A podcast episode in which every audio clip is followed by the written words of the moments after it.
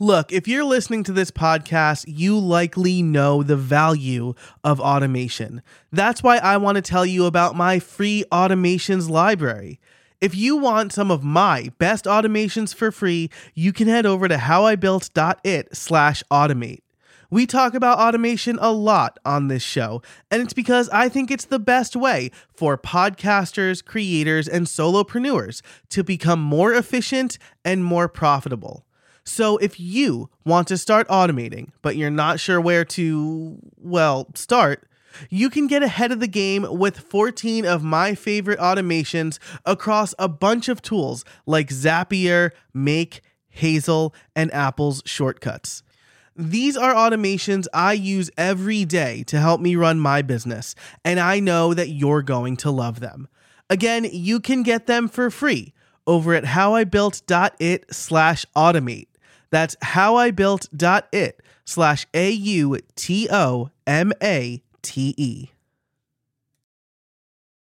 Hey everybody, welcome to a bonus episode of How I Built It. This episode is a bonus episode because it's actually most of the replay of a live stream I did over on YouTube. I'll link it in the show notes uh, in the description for this video.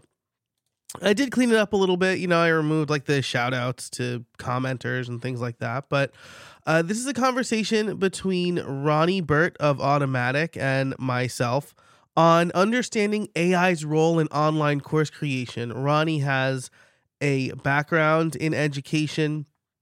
So much so that he mentioned MOOCs, which is, I think, cool. Uh, I've obviously been a long-time educator across a number of mediums, and uh, Ronnie is also uh, the business lead, a business lead at Automattic who oversees development of the Sensei LMS plugin. This episode is brought to you, this live stream as well, was brought to you by Sensei. Uh, so if you are looking for a great LMS plugin for WordPress that gives you quizzes and direct integration with WooCommerce and heavy use of the block editor, I, there's not another plugin I can recommend. So check out Sensei. You can get 20% off at howibuilt.it slash sensei. That's S E N S E I. But the topics that we cover are managing emails for your online courses, AI's role in assisting with online course creation, Sensei's upcoming AI quiz generator, and a few other things around uh, AI philosophically and what it means for the future of online course creation. So I hope you enjoy this conversation between me and Ronnie Burt.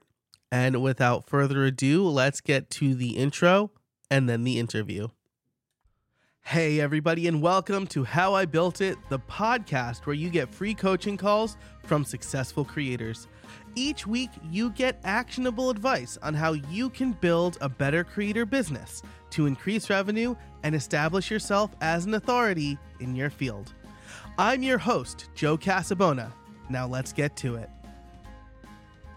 So so let's get into managing emails and this is this is something that I don't think enough people think about until it becomes a problem. So like for me, um I had uh, a membership site set up with uh I think it was WooCommerce memberships that would um, automatically register new members in all of my LearnDash courses. And I was like, yeah, this is exactly what I want. But what I also had was uh, an automation um, inside of LearnDash called Follow Up. It was like an add on called Follow Up Emails at the time, where you can send emails to uh, students based on actions they take, right? So when they register, when they complete, after this lesson if they haven't logged in for a week or whatever, right? So any, any of these things can kick off an email. And so I had one welcoming them to the course. Except I had it for every course. And so when they got registered for every course, they got an email, a discrete email for every course. Um, I had about 10 courses on the site at the time. And I also, they also got their uh, receipt and they got their welcome to the membership. And so their first experience was getting 12 emails by making one purchase. Uh, and I just never thought about it, right? Because I, I plugged and played a few things and things work as I tested them, except, you know, the secret is that my user was already registered for every course. Uh, so I just tested the payment gateway. So um, let's let's talk a little bit about this and uh, and email reminders and things like that because again I think like an online course is um you can have horror stories like mine but you can also create a really good experience for the learner if you have those set up the right way. I mean, some things that come to mind is first, I think we all think that there's email fatigue, right? I mean, email fatigue is real. We are inundated by most of us probably hundreds of emails a day. And, um, you know, as a result, we're seeing open rates on email lists, like mass marketing email list, maybe going down um, and things like that. But if someone's interested in your course or like we do actually read a lot of the emails that are sent to us, right? And so I I just what I'm getting at is like I caution people against saying like, well, emails don't matter because no one's going to open them, or I, am afraid of sending too too many emails. Like if they're engaged in your course, they're going to want to see that email, see what's next. It, it's like the best way, really, that we have, the best tool that we have of communicating directly with those people that have enrolled in real time, like when when they need some information. So things that we've done is, um, first of all, like you know, I've been around WordPress long enough to know WordPress isn't built to be an email management tool, right? And depending on your host and the configurations there, like the deliverability of emails sent via WordPress can can vary a ton. You know, on if you're in a shared environment, that IP might be flagged and more likely to end up in spam folders, or just the way that the email is written, more likely to be flagged as spam or not be received. We also have just recently added some pretty big integrations with MailPoet and with Automate Woo, which both in different ways can help with customizing the emails. MailPoet works really well to help with the deliver deliverability issues with email. Um, also, like you mentioned, you know SMTP. Depending on your host, they might have things in place that can help help there. But it's something to look into if you're relying on these emails. You know, making sure that they're delivered and not showing up in spam. And so when we're adding email tools in, we're trying to add in in ways that we can like do everything that we can to make the spam gods happy. And also don't feel bad about like um, not being able to keep your emails out of spam. I'm a big Google like fanboy, I guess, for lack of a better word. Mm-hmm. I'm in all the Google groups and uh, like only use Android products and everything pretty much. I get emails all the time from Google itself that end up in my spam folder in Gmail, which is like a Google service. So if Google can't figure out how to send me emails that don't get marked by spam, you know, I don't feel so bad. It's it's a complex issue. But um Yeah, that's such that's such a good point, right? It's I mean, worth like, looking into though, yeah. Yeah, yeah. awesome. And you mentioned MailPoet. MailPoet came into the Automattic fold a couple years ago, I think, right? Yeah, I don't remember exactly when, and it also you know is uh, works really closely with with WooCommerce and automating all your store purchases and stuff there, and just making those those look better. Um, so what we've done is now you can um, you automatically get a MailPoet list for everyone that's in a course or that's in a Sensei group, so nice. that you can send out mass emails or you can use some of their automation tools like. Uh, I mean, just a whole bunch of different possibilities that it opens up. You can send an email based on if they purchased a specific product in the past or something like that to a course. So yeah, you can, you can, get pretty creative. That's that's awesome, and I mean that makes perfect sense, right? Because I think, again, one of the things that you know, I mean, I've been in the WordPress space since like 2004, so like before WordPress had pages, like it was just it was literally just a blog when I first started using WordPress.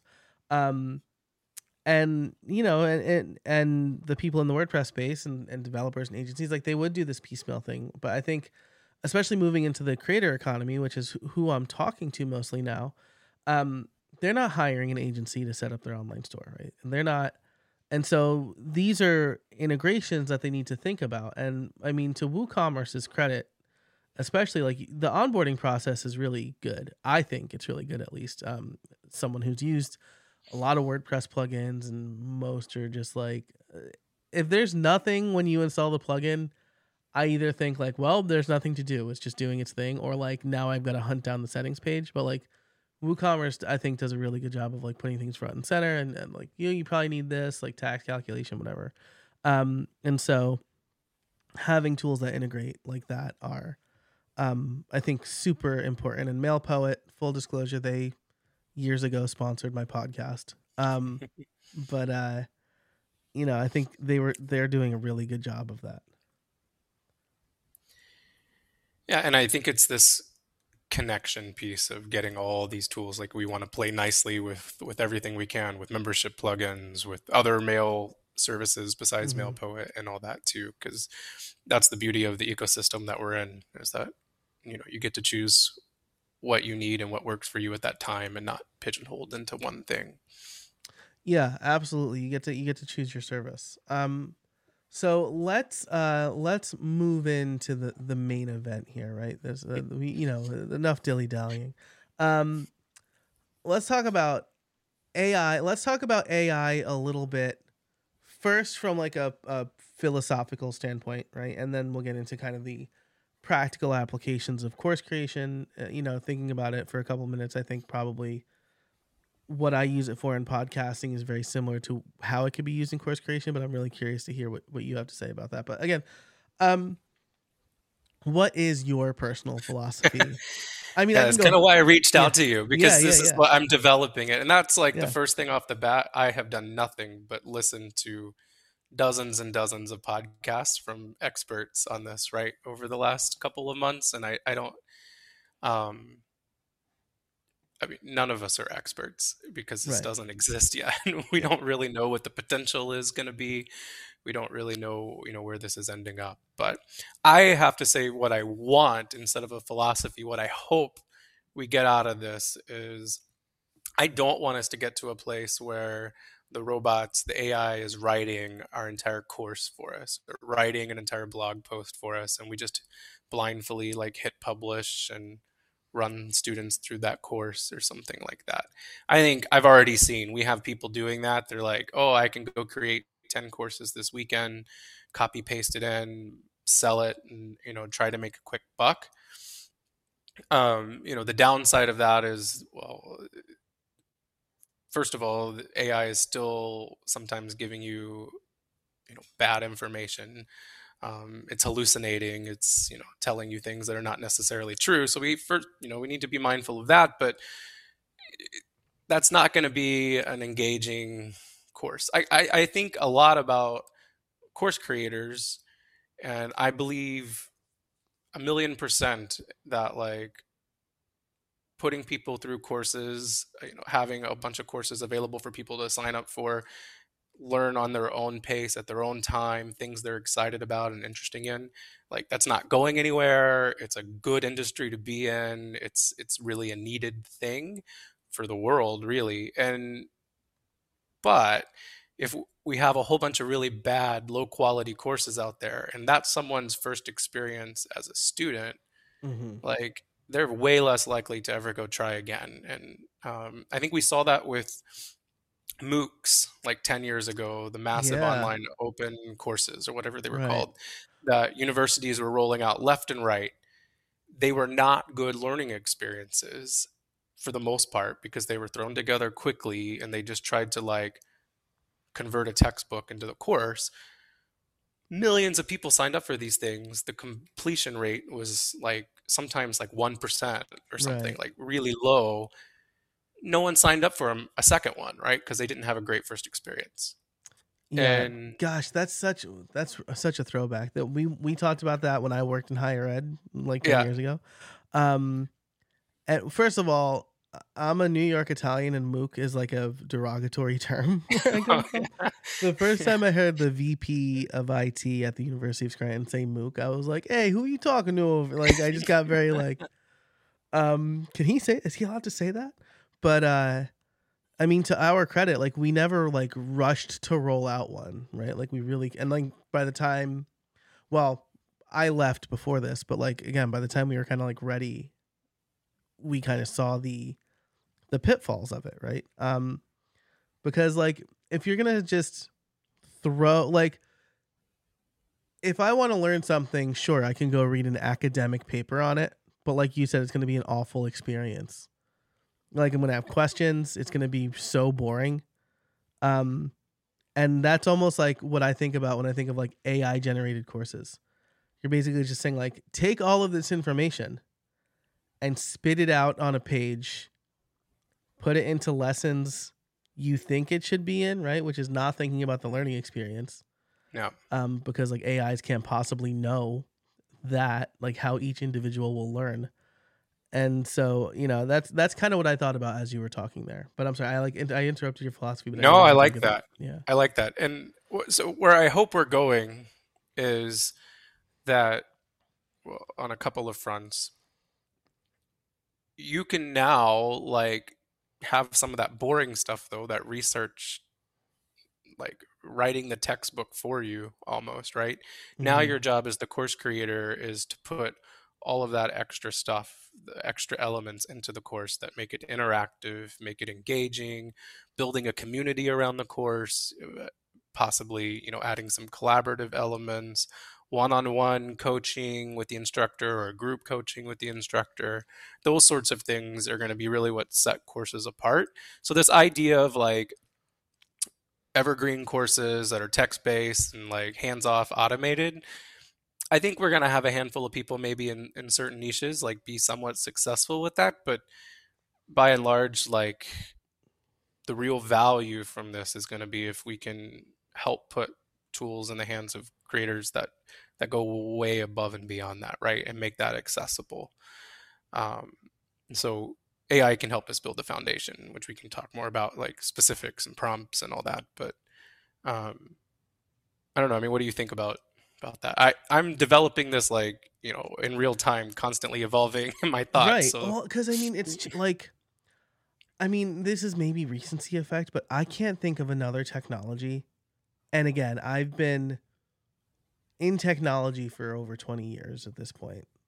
Um, you know, I can't think of something that evolved as rapidly as like generative AI tools. Um, and so like I've talked about it a little bit on on the podcast. And like I had to like put a disclaimer like hey, we were talking about this in January and it's like March now and it, things everything's totally different all and so um you know, and so like it's it is that constant evaluation. The other thing I think again as you were talking what made me what where my brain went was the idea of the flipped classroom right? So like anybody who's unfamiliar with the idea of the flipped classroom, it was that um, the student would essentially like read the lectures at home and then do the assignments in class. And when I first heard about this, I was like, "Oh, this is brilliant, right? Like this is this makes so much sense.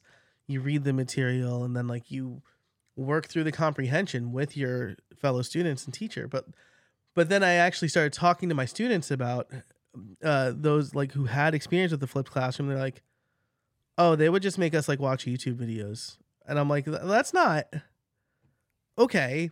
You, that's not a learning experience, right? Again, all of this information is out there, and and I, part of the educator's job is to curate and filter it um, and put it into a lens that works best for the people you're talking to and not just throw a bunch of information at them. And so, like, totally, AI tools can help us do that, right? You can write a prompt for ChatGPT that's like, uh, I want to teach a group of 10 year olds uh, how to make their first HTML page, um, right as an expert web developer talking to a group of 10 year olds. Um, and like, yeah, maybe you'd get something, but like, maybe not, uh, you know, or like, certainly they're going to have questions um, certainly they're going to have questions that AI can't possibly anticipate. And so um, I think that it's a very good assistive tool. It's a good research tool. I remember when like Wikipedia was first emerging and every teacher wanted to ban that because it wasn't a good research tool, but like you had to it's a good first I think it's a good first step but it's not going to give you your first draft or your final draft rather. Right. it's it's going to give you some prompts. It's going to give you some prompts to then go and look for more information.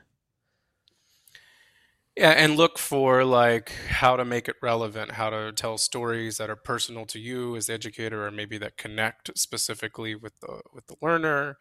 Um, then you you're gonna want to. I mean, to me, my my whole like education philosophy is learning is doing, not getting, mm-hmm. right? Yeah. And so, um, you know, we'll have to build ways into the courses to have the students do something that demonstrates that they've explored that new content or whatever it is, or, or played around with it, or created something, or built something. Um, or maybe it's in a traditional sense a quiz or something like that. But um, you know, that's really what makes the course the course or those those experiences. And so, you know, anyone that might be listening that is creating learning experiences, like always be thinking about um, what can you have the the student do? Well ai is not giving you that. Maybe you could ask what could the student do to demonstrate that they've done this or and i've tried that a little bit like what's an activity that i could do when i want to teach this concept? And it depending on what it is it gives some decent ideas that can get you unstuck.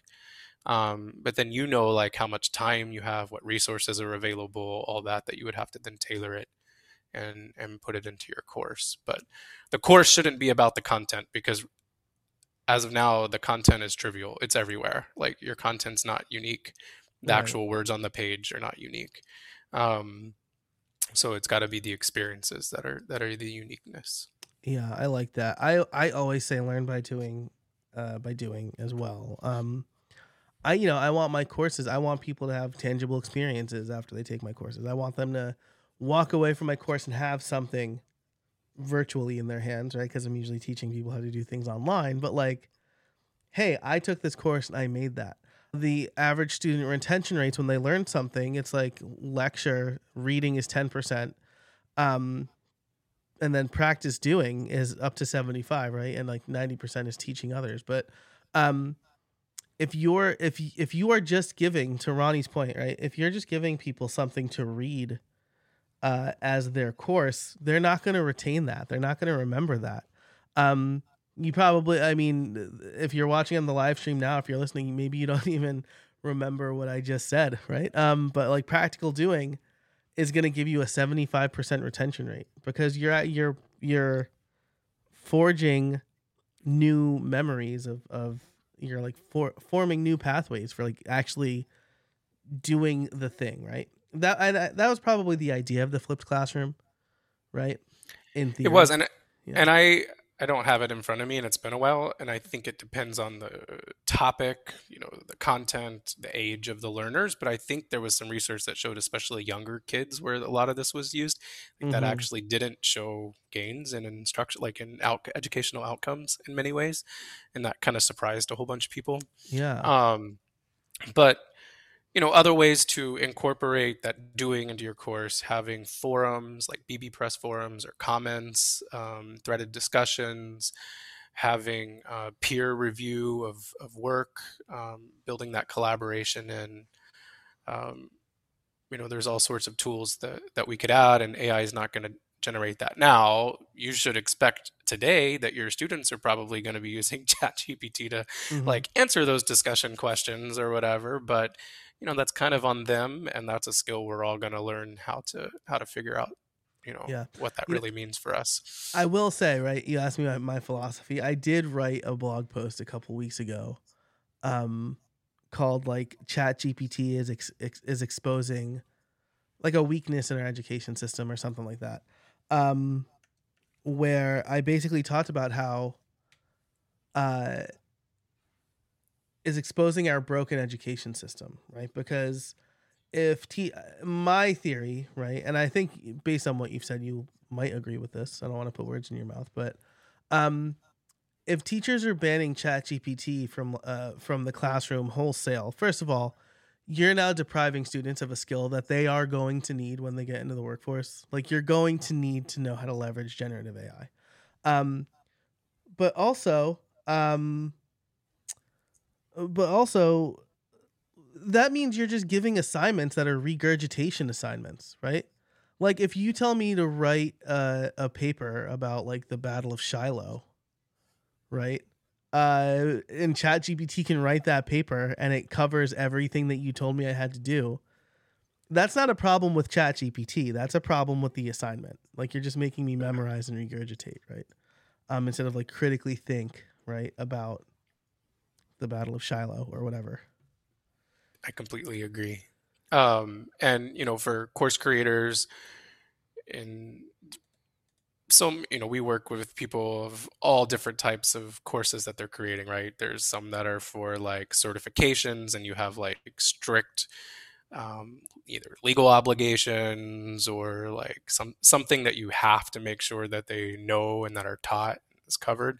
And then you have much more fun, um, you know, hobbies and things like that that people that we you know all sorts of stuff. And then everything in between. It depends on your course. It depends on the topic but you can you definitely want to bring in community some way and, mm-hmm. and the option for that um, however you can even if that community is external to the course that you're just opening the door to or something like that.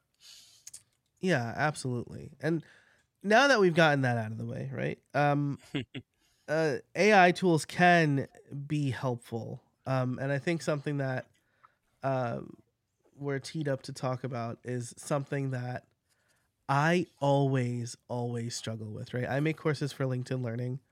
Um, and if I'm not doing like, if I'm not doing a coding course, right, where like the the doing part, the assessment part is obvious. It's like, take this code, write this code, right? And usually I'll like say, all right, well, I'm gonna let's write this code, pause this video here, try to do it yourself, and then we'll walk through my solution. Um, if it's not that, then they want me to write quiz questions, and I hate hate writing quiz because like they're so to me they're like so contrived the way I write them. I'm really bad at writing. I just say that right off the bat, right? It's always like four. One is, I think, the obvious answer. One is a very obviously not the answer. It's like just totally out of left field. Um, and then but it's like it's something I spend I think a um inequitable amount of time on when it comes to creating the course. Um, but it sounds like Sensei is about to integrate something that could could maybe help me. Yeah, this is our first our first tool that we're building in, and so what we wanted to avoid um, was not having this like chat interface that you have everywhere else with mm-hmm. with AI tools we just kind of want it to be magic wherever we can. And so you already have a lesson in Sensei and the lesson has content. Then you can click a button to create a quiz. I mean, that's how it works now. When you do that, we'll ask, well, do you want us to generate a few quiz questions for you?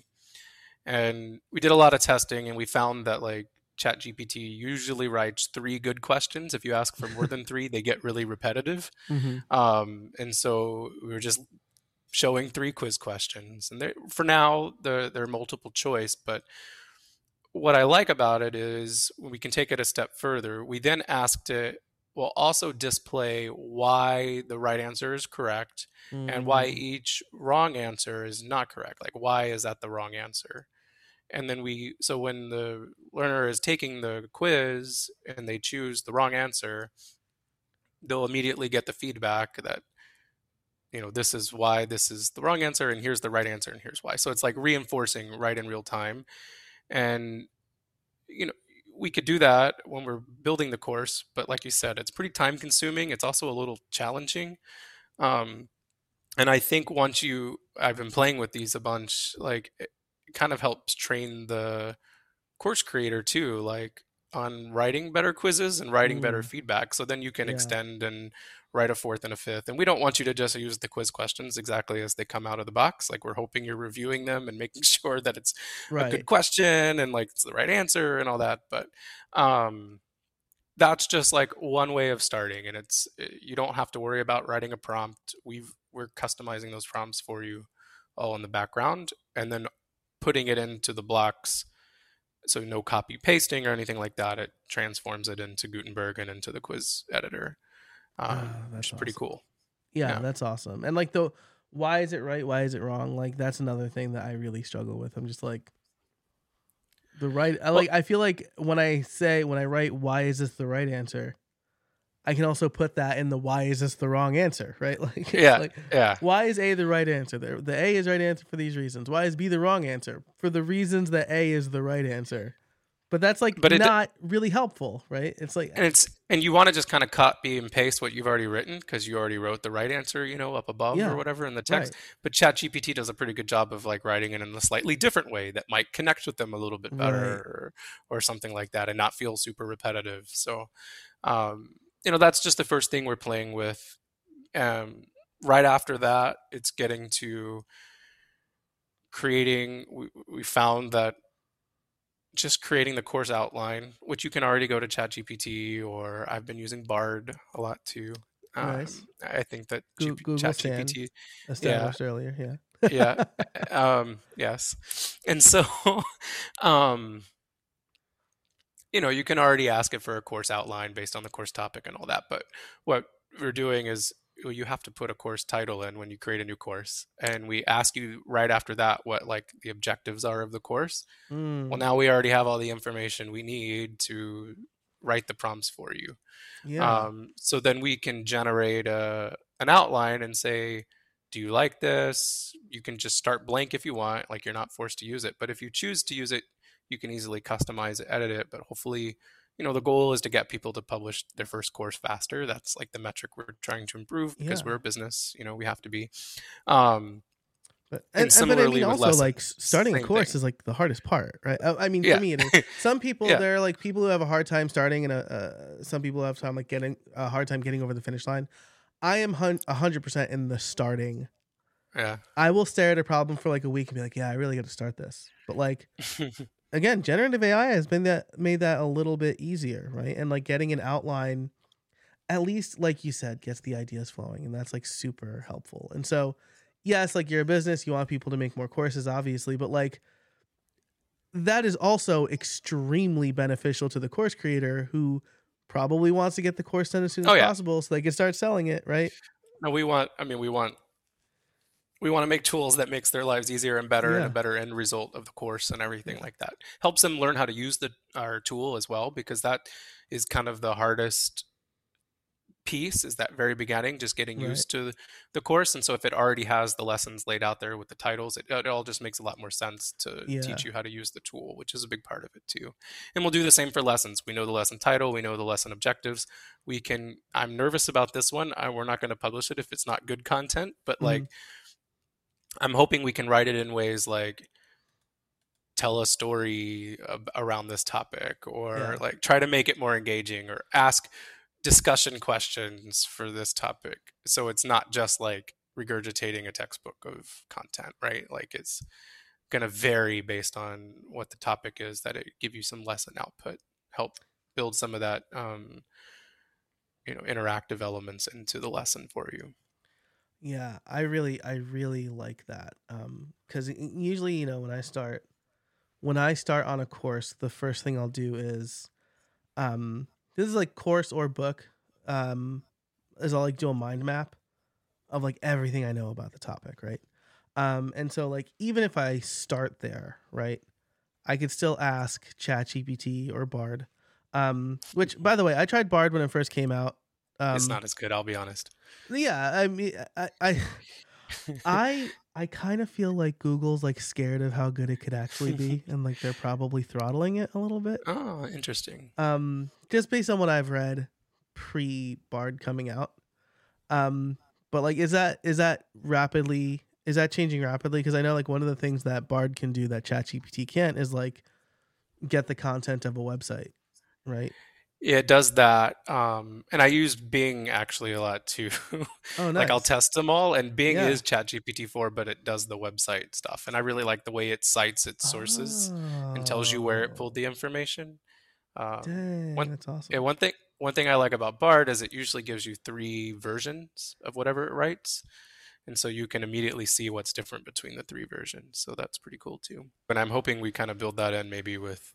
It's kind of like we're doing three quiz questions. You can Right. choose to have all three, um, but with the outlines, we might have it do a short course outline or a more complicated course outline with like modules or something so we can show you the differences um, that is, is something we're, we're actively kind of looking into did you read bill gates's article about ai like the future of ai and, and how it could help people i don't think i i mean i know i didn't read it i've heard mm. bits and pieces of what I my biggest takeaway and what I liked best from it was uh, he basically said that my job is safe, right? Educators, the world's always going to need educators, and the world's always going to need nurses. So like my job and my wife's job are safe.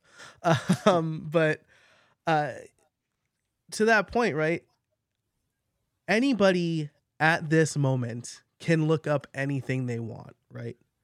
Uh, you can find information on anything, and um, but that doesn't mean that s- schools and educational institutions are eliminated, right? Because you still need someone with the experience to discern and distill and filter out the garbage, right?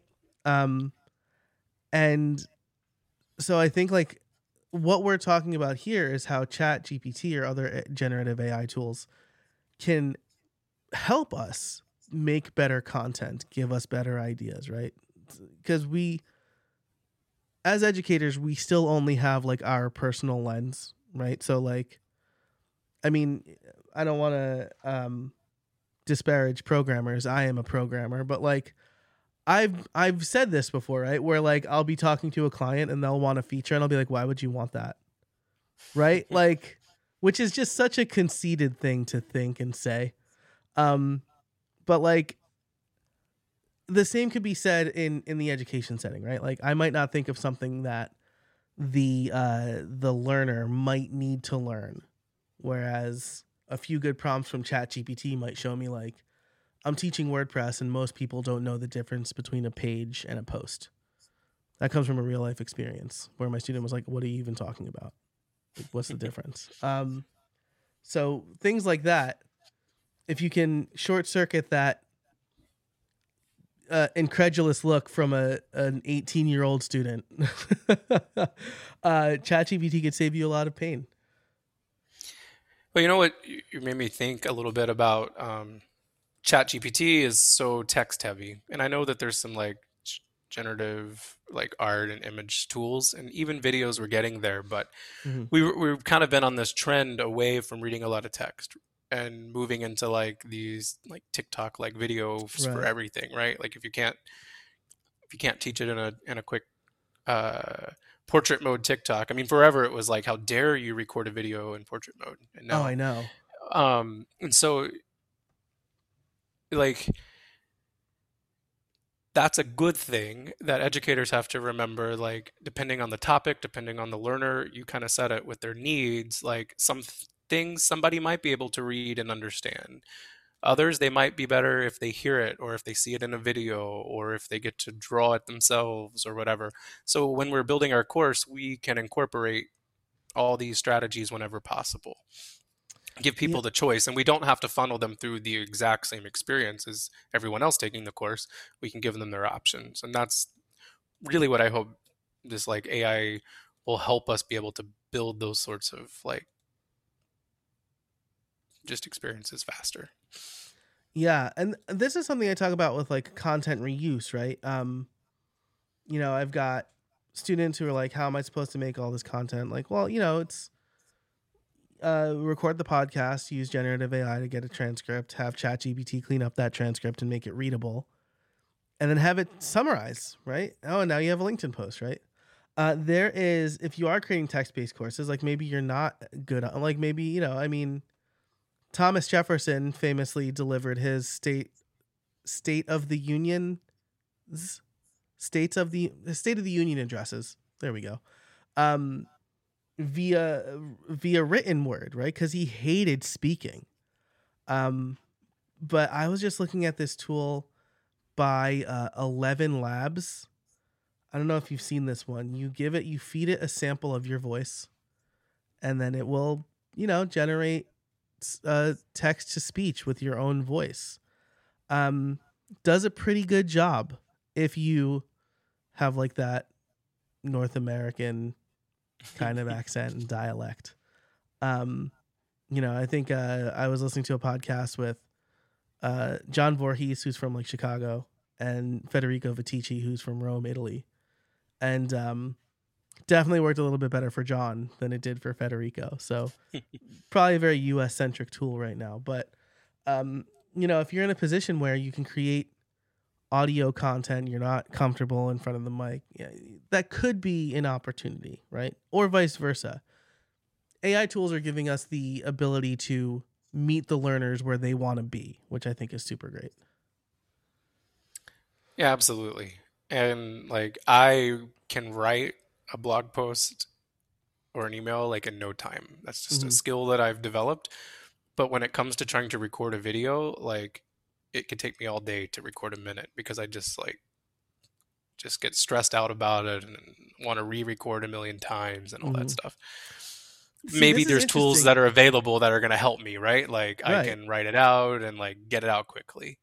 I think it's really interesting when you think about those things, right? Turning on a video and and talking is energy. Like it takes a lot of energy. The camera steals energy from you. So um but yeah. these tools can be a great equalizer. I mean, yes. I think about uh, you know, people with dyslexia or dysgraphia like or anything really like we can what's dysgraphia again it's uh, writing issues like especially handwritten like okay. handwriting and getting their words onto paper gotcha um like you know we have such good tools with text to speech that really helps mm-hmm. um i've even seen people use like paste copy paste in a whole bunch of text and say like rewrite this in a more friendly format for someone with dyslexia and it takes out some like it, there's some oh, tools wow. that people are working on just for that but like it's just these tools will hopefully be an equalizer for those those of us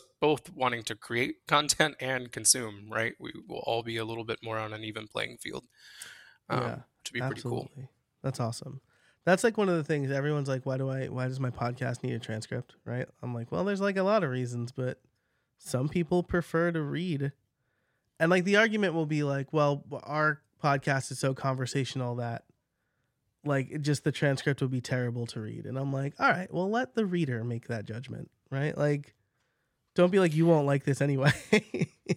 um, yeah. Well, similarly, if you have a video-based course, a course that's heavy with videos, like not just having the caption option, but like you can use an accordion to hide it, but put the whole transcript in there, right? Yeah. So someone can expand, but you're also gonna like benefit search if someone's searching through your course. One of the things that I don't know how long this will take or how useful this will be, but I feel like we're going to have these chatbots that follow us on every website we visit now.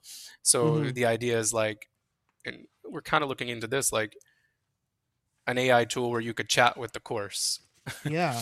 and you know, so having that transcript in there is going to make building these tools and add-ons later so much better. So I would definitely. Someone just that. told me about a tool like this. It's not on this piece of paper. I thought it oh. was. Um, but it's like you feed it a bunch of your content, video content, audio content, and it transcribes it. It transcribes it, and then you basically say like, um, "Where do I talk about?" Uh, this was a real estate example, right? So like, where do I talk about um, HOAs?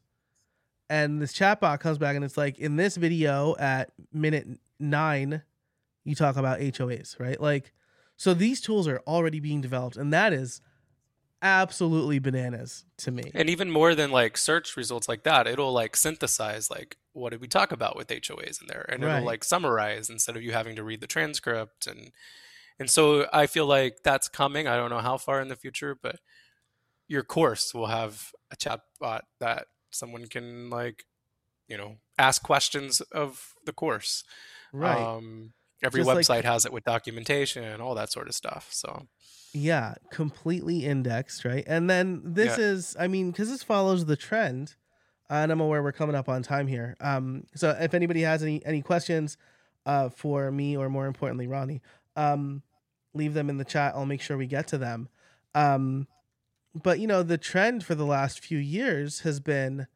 um I first heard uh, uh, Chris Badgett from Lifter uh, use this term, um, like just in time learning, hmm right? Where people have a problem they want to solve and they want to find course material in that moment uh, to help them. And so this to- the tool is called Searchy. I'll put it in the chat here. Um, Oh, nice. but this is like this is the the tool I was talking about that like indexes your own content for you. This is like definitely something I'm going to be playing with probably on the next live stream. Uh, either that or like generating an outline for my next book idea. Um, but uh, having a tool like this means that you can have uh, over six or 14 hours of course content and like that doesn't feel daunting to the the learner anymore right? Because i think this was like another thing that like course creators felt like they had to do was just like put as much content as possible because content equals value but like outcomes equal value.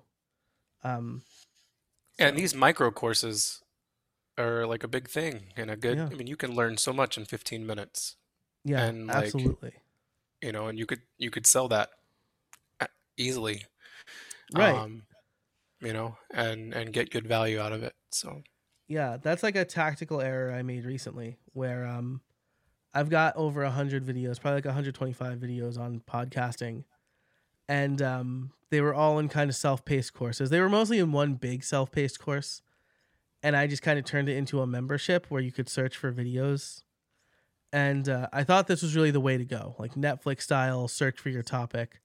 Um, what I didn't anticipate was for like I kind of priced myself out of the market um, for my target audience. But also, like, sometimes people don't know what they don't know. And so, if I give them a micro course or a mini course where it's like how to start a podcast for less than 400 bucks. Oh, well, that's the thing that they know they, they need, or how to get your first podcast sponsor, right? Now, let's not think long term about generating hundreds of thousands of dollars off of sponsorships. Let's just talk about getting your first sponsorship. Is that worth 50 bucks to you? Well, yeah, Yep. totally. and then you can cross sell, upsell, Right. you know, exactly. link all that sort of good stuff, Yeah. especially into like a one-on-one coaching thing or whatever it may be. Yeah, So- that's exactly right. And the mistake I made, learn from this mistake, friends.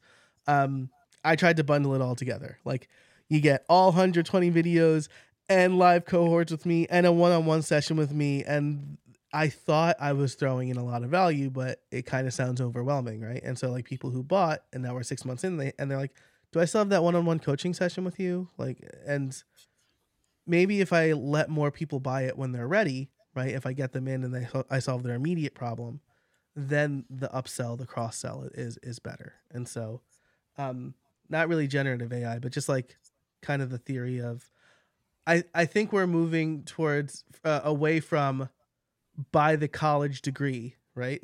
Yeah. and, yeah.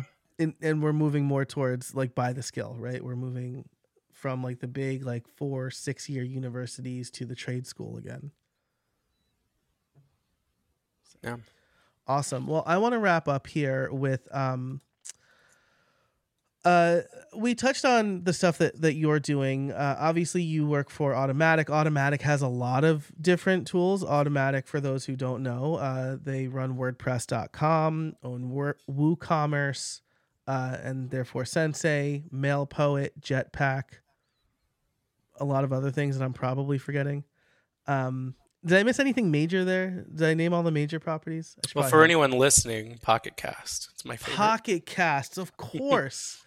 Um, God, and Pocket Casts is amazing. Uh, n- hashtag not a sponsor, but I really, um, the web interface is still like the best of any podcast app I've ever used. Um, yeah, so great point. Pocket Casts, uh, lots of other great stuff. So, um, is there like an overarching philosophy inside of Automattic? I know Automattic has for a long time been very like let the teams do their things, ship. Um, but as you've grown, maybe you've, you've gotten a more like com- company wide philosophy. Does that question make sense? Yeah, it makes sense, and it's a little bit of both. I mean, I think uh, Matt Mullenweg, our founder CEO, like posted in a publicly in a post status channel recently, like you know he thinks everyone across the entire WordPress ecosystem needs to learn AI deeply and experiment, and it's like I think like everyone, it's taken over.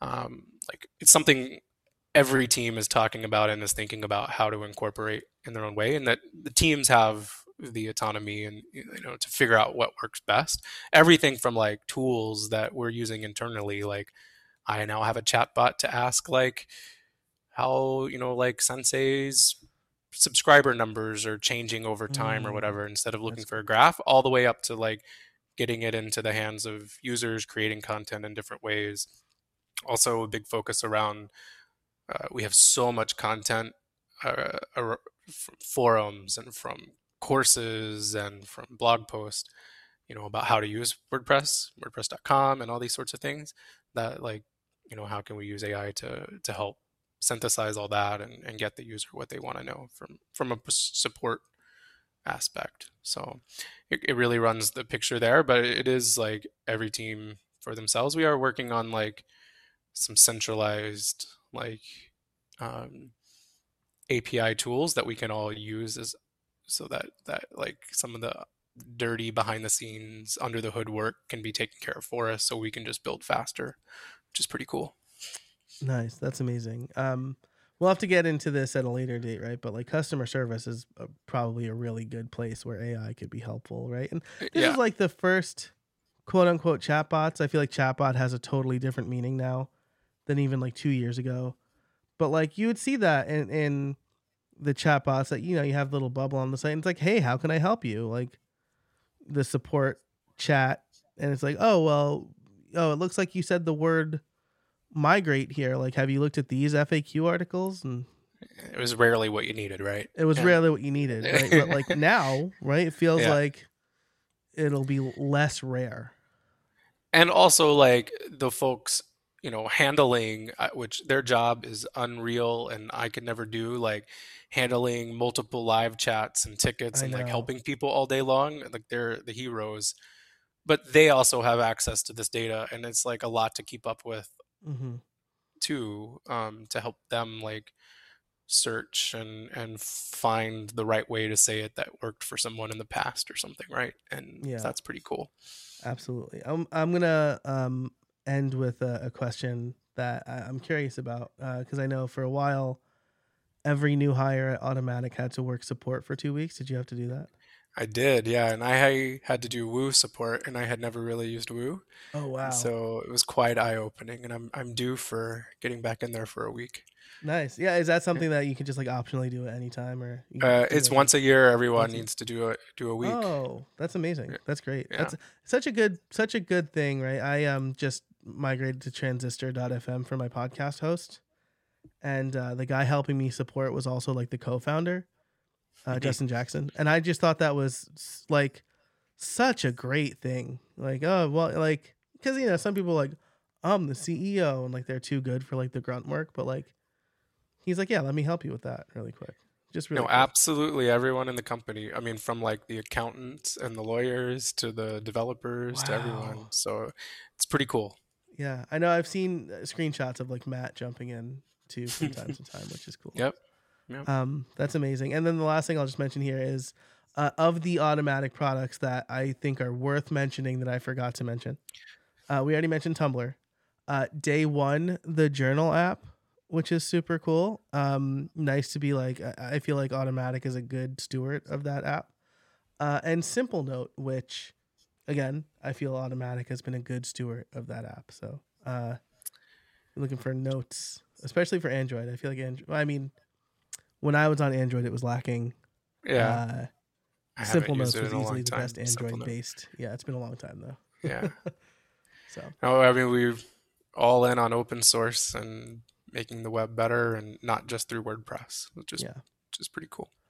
Awesome. Well, Ronnie, this has been great. Thanks so much for joining us here on the live stream today. Thanks to uh, Kedma and Wanda and all the lurkers uh, who were watching or who will be listening to this later. Uh, if people want to learn more about you, where can they find you? I wrote a post on using Khanmigo, which is Khan Academy's AI, on my blog at ronnieburt.com. But you can also check us out on senseilms.com uh, for all the good stuff we're doing there.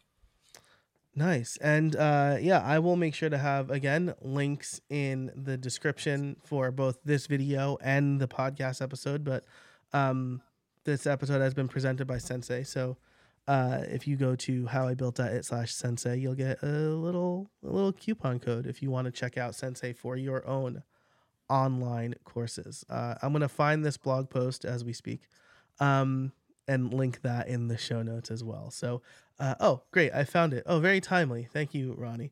Um, Accounting Cafe, thanks so much for being here. I appreciate you. Uh, really interesting. Thank you, Ronnie. Thanks so much for spending some extra time with us. Yeah, it's fun. I A lot of fun. it. All right. Yep. Thank you to everybody watching slash listening. Uh, and until next time, get out there and build something.